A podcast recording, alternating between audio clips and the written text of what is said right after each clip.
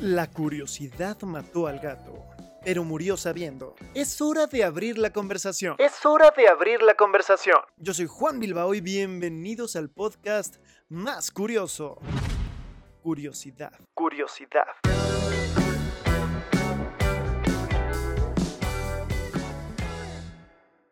Así es, bienvenidos al podcast Curiosidad. Hoy tenemos un tema que a mí me gusta mucho, a mí me interesa mucho y creo que podemos hablar largo y tendido del tema. Sobre los trabajos tóxicos. Y hay dos maneras de tocar este tema. La primera es que estés empezando, hayas terminado tu carrera o seas becario, etcétera, y estés trabajando en un lugar que no te gusta y no tienes tanto de qué preocuparte porque todavía puedes buscar oportunidades en otras ramas de tu carrera.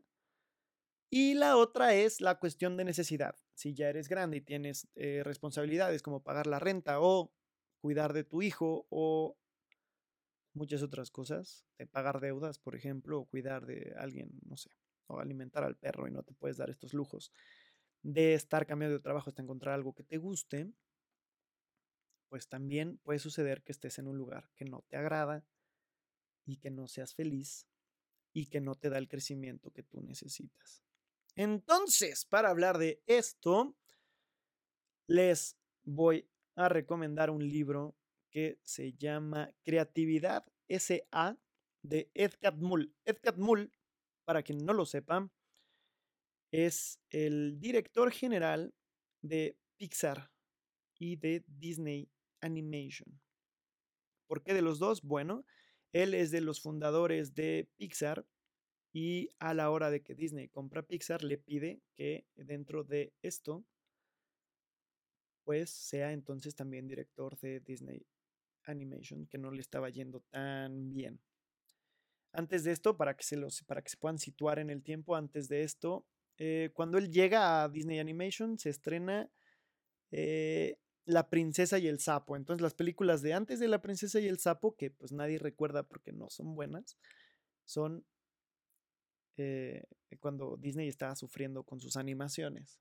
Y bien, este libro, que se llama Creatividad S.A., es un libro que habla sobre la comunicación organizacional de la empresa y de cómo propone y cómo impulsa la creatividad en sus oficinas.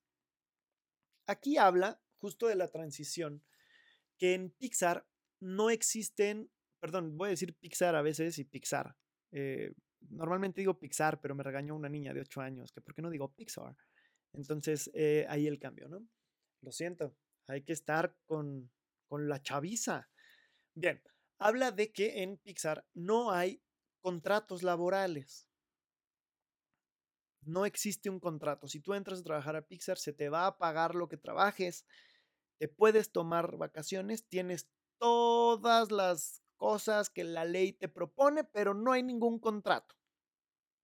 Esto para que tú te sientas feliz en el lugar en el que trabajas. ¿Cómo es esto si ni siquiera tienes un contrato, tienes una incertidumbre? Bueno, al parecer estas personas son muy humanas, al menos así lo cuenta él. Y vas a tener todas tus prestaciones sin problema alguno y vas a poder tomar vacaciones. Pero la idea es que tú vayas a trabajar porque tú quieres ir a trabajar, no porque haya un contrato y que el día que tú te quieras ir, te puedas ir sin necesidad de esperar a que se acabe el mes o a que te paguen una fregada. No, tú te puedes ir el día que tú quieras. Y si un día no quieres ir a trabajar, puedes pedirlo como vacaciones, pero también puedes simplemente no ir y ya te lo descontarán. Pero también ponte pilas porque pues tienes responsabilidades en el trabajo. Entonces de esto habla, no hay un contrato que te mantenga ahí y tienes toda la libertad de arreglar tu escritorio o tu oficina como a ti te dé la gana. Esto para impulsar la creatividad. Si estás en un lugar que es tuyo, te vas a sentir aisladillo un poquito y eso va a hacerte un poco más creativo. Piénsalo en tu oficina. Cuando te sientes más cómodo, no sé si puedas tener una foto o algo o tener todo el escritorio como a ti te guste. O si no tienes nada, tal vez eso es lo que te está afectando en tu, en tu empresa, en tu trabajo.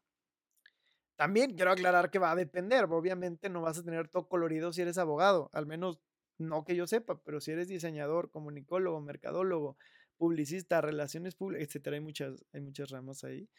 eh, probablemente te convenga tener un lugar que a ti te agrade y que te, y que te sientas cómodo para poder ser más creativo.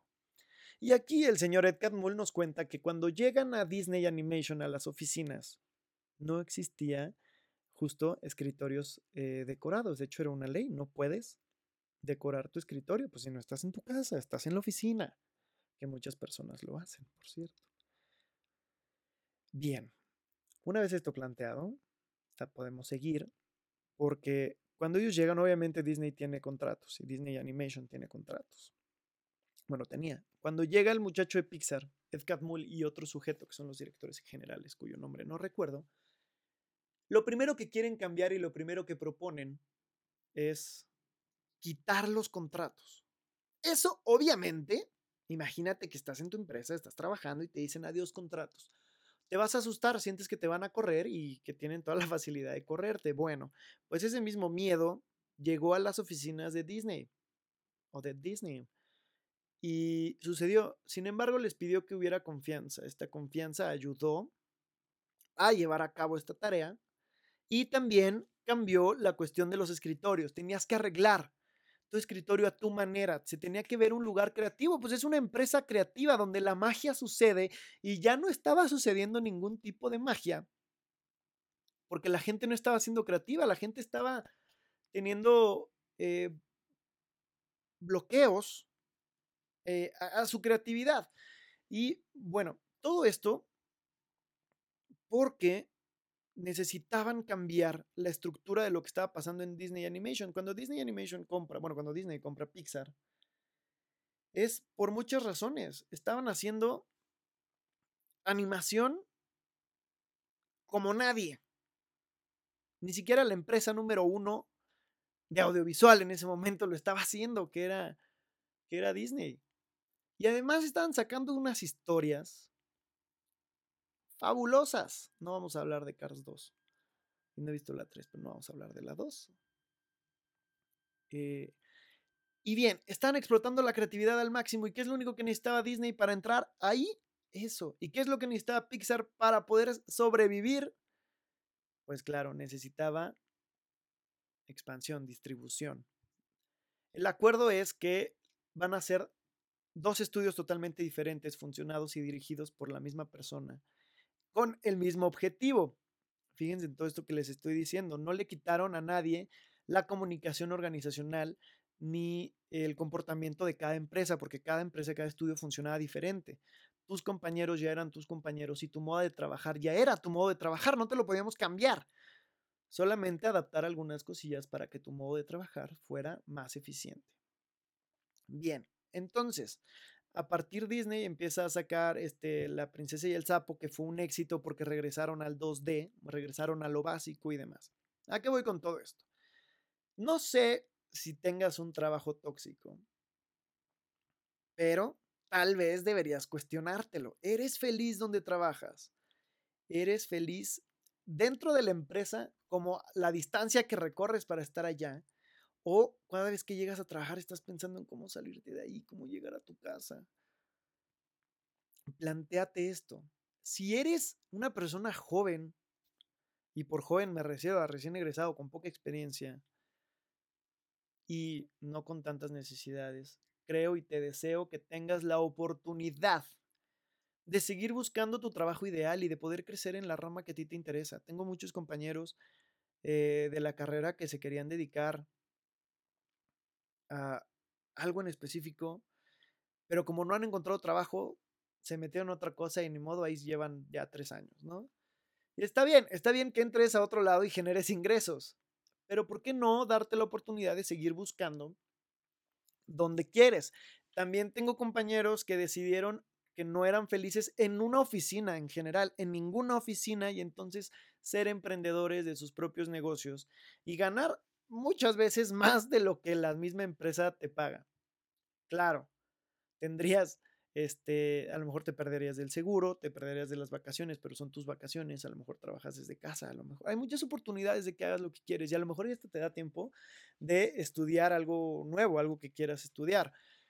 entonces, creo que hay que aprovechar que somos jóvenes, pero por otro lado, si ya eres una persona un poco más grande, porque si digo mucho más grande, estás en la misma categoría. Y pues lo tuyo no es emprender, lo tuyo son las oficinas y está bien, también se vale.